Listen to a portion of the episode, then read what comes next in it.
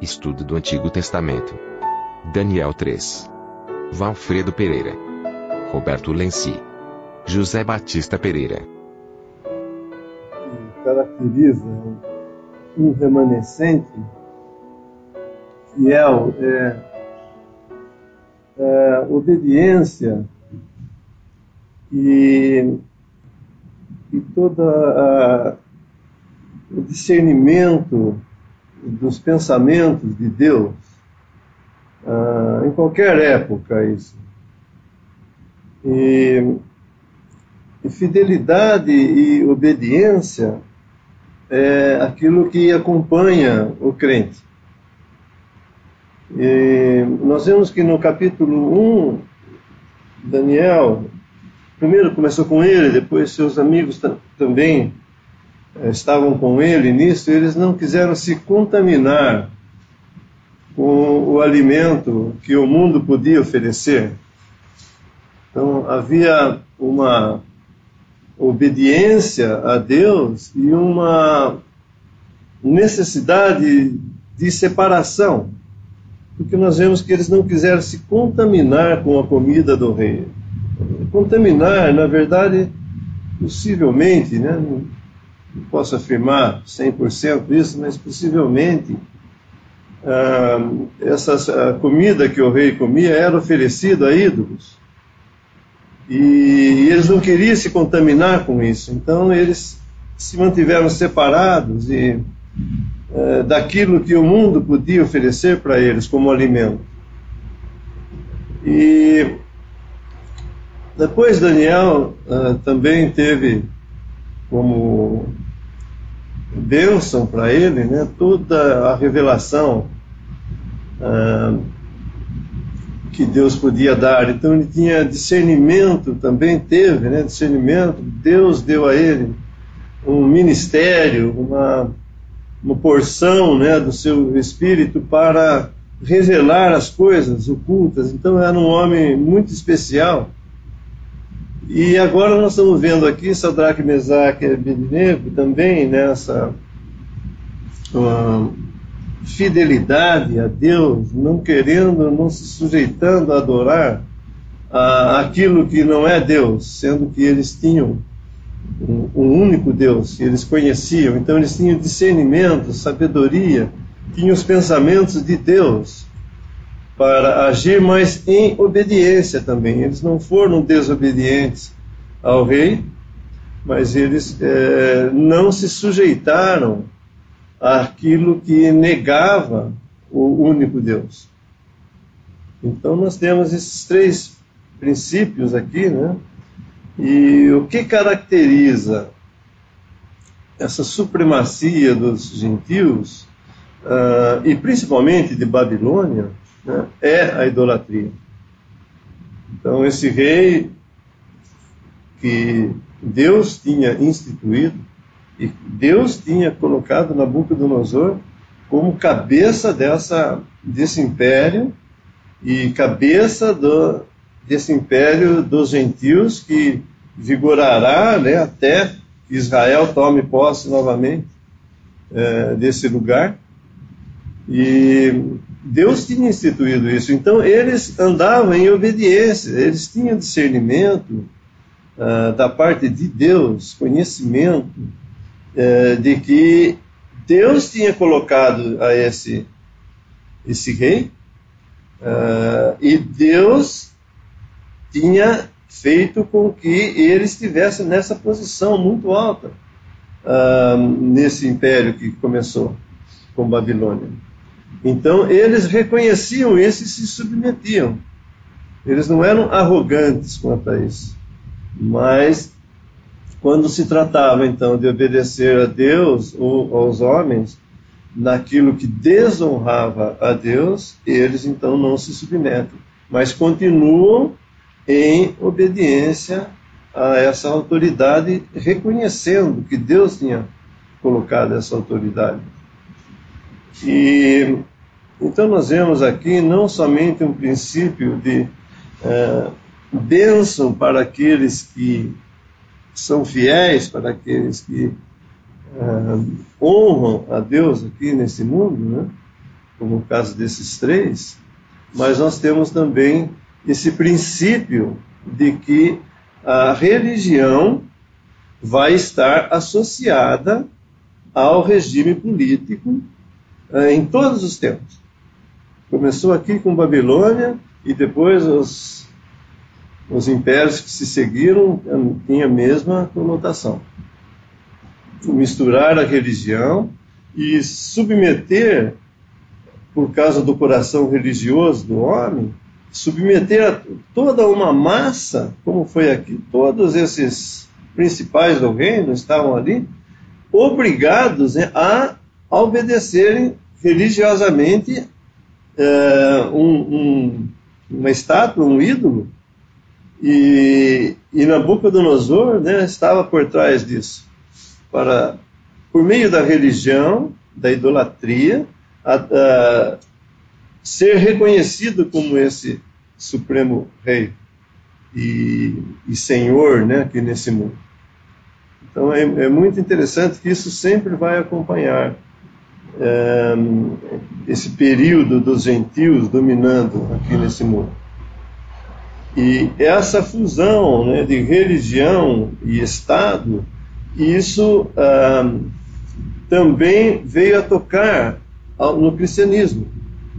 Nós vemos essa, essa mistura né, eh, daquilo que é de Cristo com aquilo que é do mundo e fazendo uma, uma junção dessas coisas para usar né, desse é, fator religioso que está no coração do homem para a, adorar, né, para servir ao mundo, servir ao diabo, enfim, e nós sabemos que o que está atrás de um ídolo é o demônio. Né?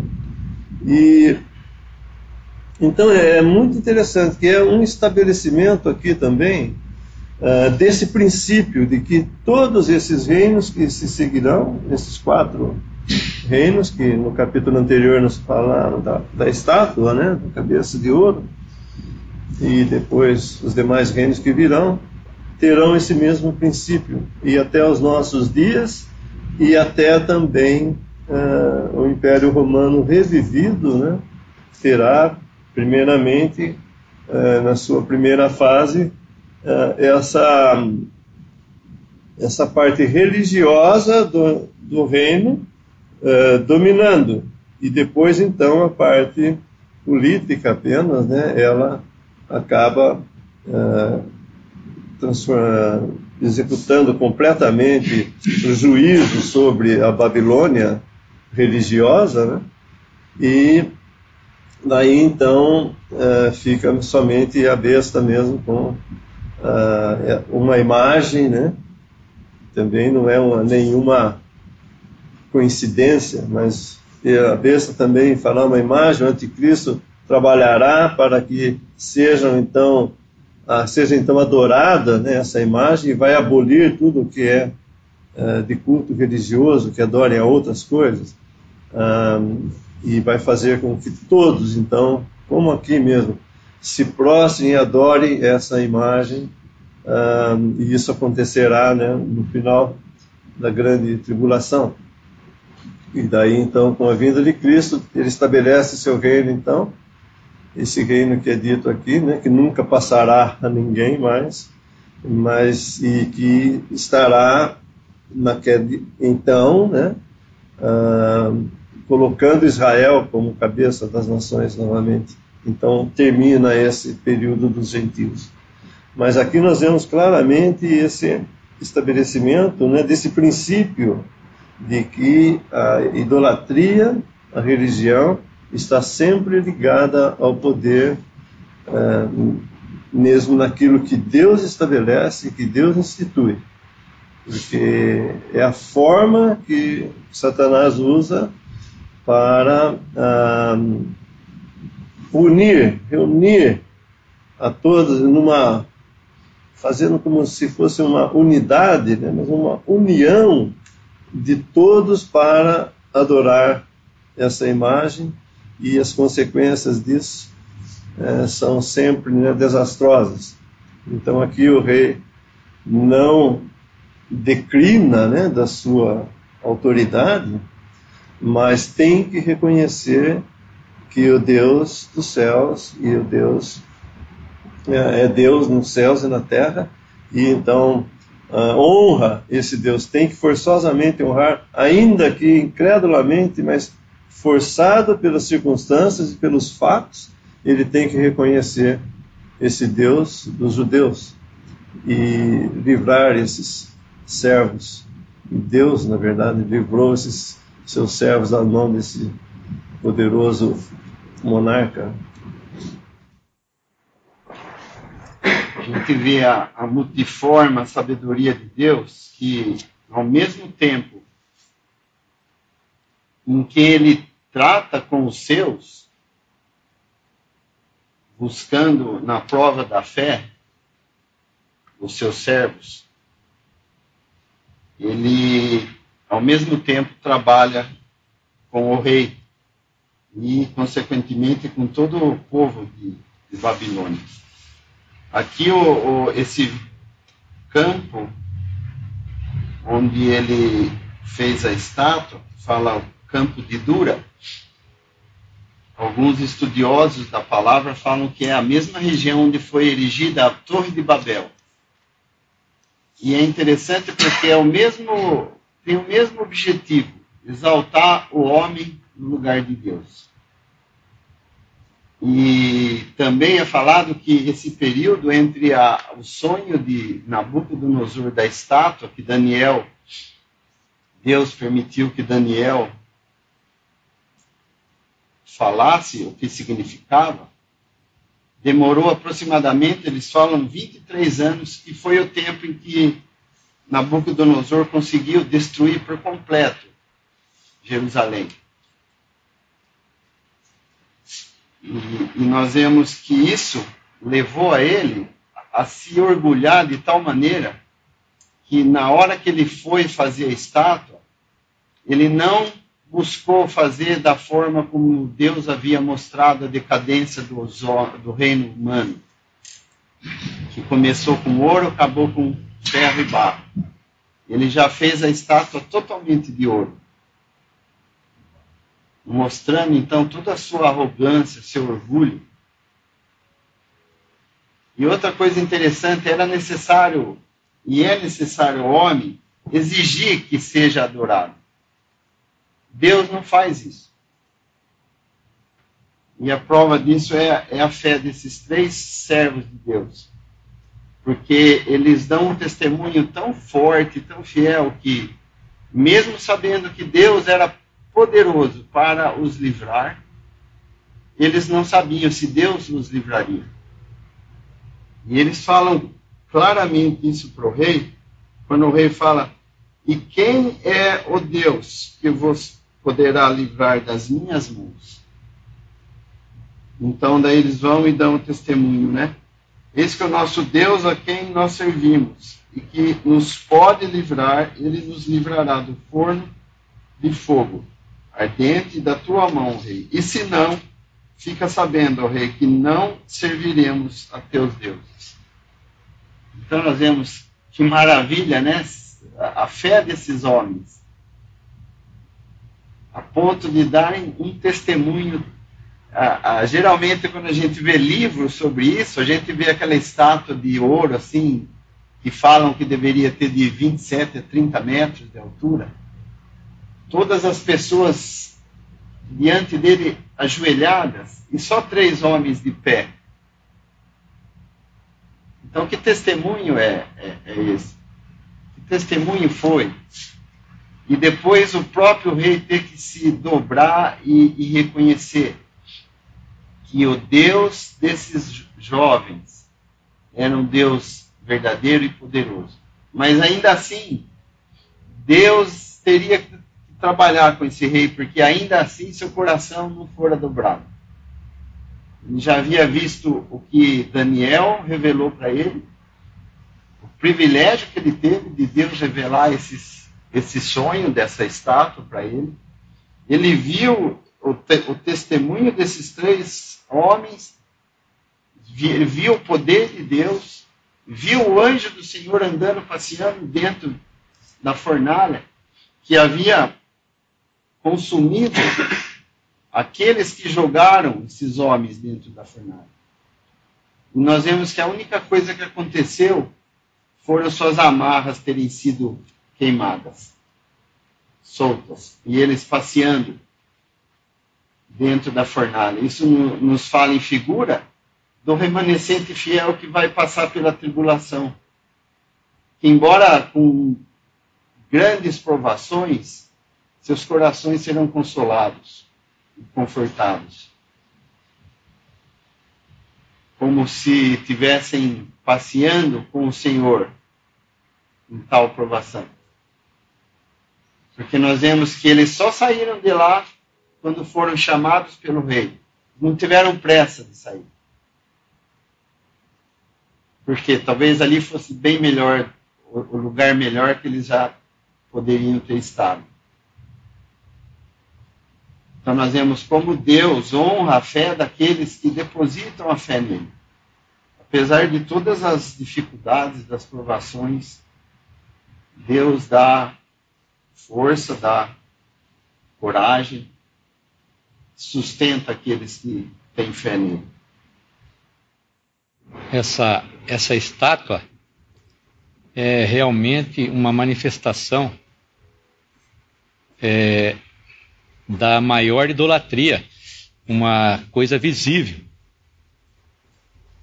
É, e nós sabemos que existem muitas outras idolatrias na vida de uma pessoa. Uma outra pessoa pode ser um ídolo para aquela pessoa, não precisa ser exatamente uma imagem. Mas o que eu quero dizer é que se fosse só uma imagem, ali Daniel, aqui só fala dos três, né? Sadraque, Mesaque e Abednego. Se fosse só para eles olharem e passarem de frente da estátua e não se encurvarem, mas aqui a prova realmente é uma prova de fogo, como fala. E, e eles tinham que se ajoelhar. Eles tinham que se inclinar diante da estátua. E se nós pensarmos lá no, no, no tempo de, de Jerusalém, que esses, esses vieram, esses conviveram com seus pais, a palavra nos fala que os seus pais foram idólatras eles se encurvavam diante de deuses estranhos. E Deus disse para que eles não se encurvassem diante de, de deuses estranhos. E eles fizeram e abusaram disso. E esses jovens que nós vemos, eles estavam no meio dos cativos lá de Judá. Eles, esses jovens estavam juntos. Mas será que esses jovens aprenderam a temer ao Senhor quando eles chegaram na Babilônia? Difícil pensar nisso. Eu penso que não, porque eles conheciam já o Senhor, eles foram levados juntos para a Babilônia, junto com aquele povo. Havia realmente os sinceros dentre eles. E esses jovens eram daqueles sinceros sinceros. Incrível como eles eram jovens e os, e os mais velhos não tinham aprendido. E é o que eu penso que eles haviam realmente aprendido do Senhor. Eles temiam ao Senhor já quando eles foram levados cativo. Tanto que, adiantando um pouquinho, em Daniel 9, capítulo 9, vou entrar no assunto, capítulo 9, versículo 3. Eu dirigi o meu rosto ao Senhor Deus para o buscar com oração e rogos e jejum e pano de saco e cinza. E orei ao Senhor meu Deus e confessei e disse: Ah, Senhor, Deus grande e tremendo, que guardas o conserto e a misericórdia para com os que te amam e guardam os teus mandamentos. Aqui que esse versículo é interessante. Pecamos e cometemos iniquidade e procedemos impiamente, e fomos rebeldes, apartando-nos dos teus mandamentos e dos teus juízos, e não demos ouvidos aos teus servos, aos profetas, que em teu nome falaram, aos nossos reis, nossos príncipes e nossos pais, como também a todo o povo da terra. Daniel está dizendo: pecamos. Ele não está é, se colocando fora do que os seus pais ou o povo de Israel fez. Ele estava se identificando né, com o, aquele povo que era o povo de Deus, que era para ser temente a Deus, que não era para se encurvar. Então, essa prova que eu penso, e, e no coração do, do, do, do, verdadeiro judeu tinha que ter o quê? Tinha que ter essa, essa confissão. Era tudo que Deus queria, só essa confissão. Nós pecamos. É uma, é uma, é uma é a confissão de uma pessoa, mas que se inclui. Podia ser que Daniel fosse uma pessoa justa em todo o tempo né, que ele viveu em Jerusalém. Não estou entrando nesse detalhe, mas é, ele, ele se reconheceu como um pecador também, aquele que desobedeceu. E a essa oportunidade dos três amigos dele foi dada para que eles manifestassem o que? O que realmente eles eram. E é difícil nós pensarmos que é, quando a palavra nos diz não faças isso, não faças tal, é, é fácil para nós, né? Mas quando nós somos colocados à prova realmente, para a gente não negar o nome do Senhor, parece que a coisa fica difícil. Muitas coisas o diabo coloca a situação, as circunstâncias, para que a gente é, falseie alguma coisa, para que a gente é, leve para outro lado e, sabe, acabe não exatamente se ajoelhando diante da estátua, mas é, assim, querendo, faltando o verdadeiro testemunho, sabe? Dando assim a, a cara para bater é, diante de uma confissão. Não falo que todos são assim, eu não falo que muitas vezes nós somos levados, né? nós somos provados, e, e isso serve para mostrar que esses homens, eles tinham um exercício já antigo. Não fora que eles se reuniram lá e falaram, olha, nós não vamos nos ajoelhar, não. Nós não vamos fazer isso, não. Ele já tinha aquele de não comer, de Daniel não se contaminar com a comida dos reis, era coisa que já estava parte da vida dele. É um exercício. E se a gente se exercitar, sempre, quando vier a aprovação, nós vamos estar sabendo do que se trata. Nós vamos poder realmente testemunhar, sem ter a consciência pesada com alguma coisa.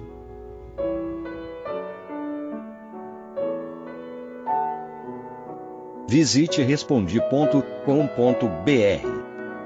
Visite também 3minutos.net.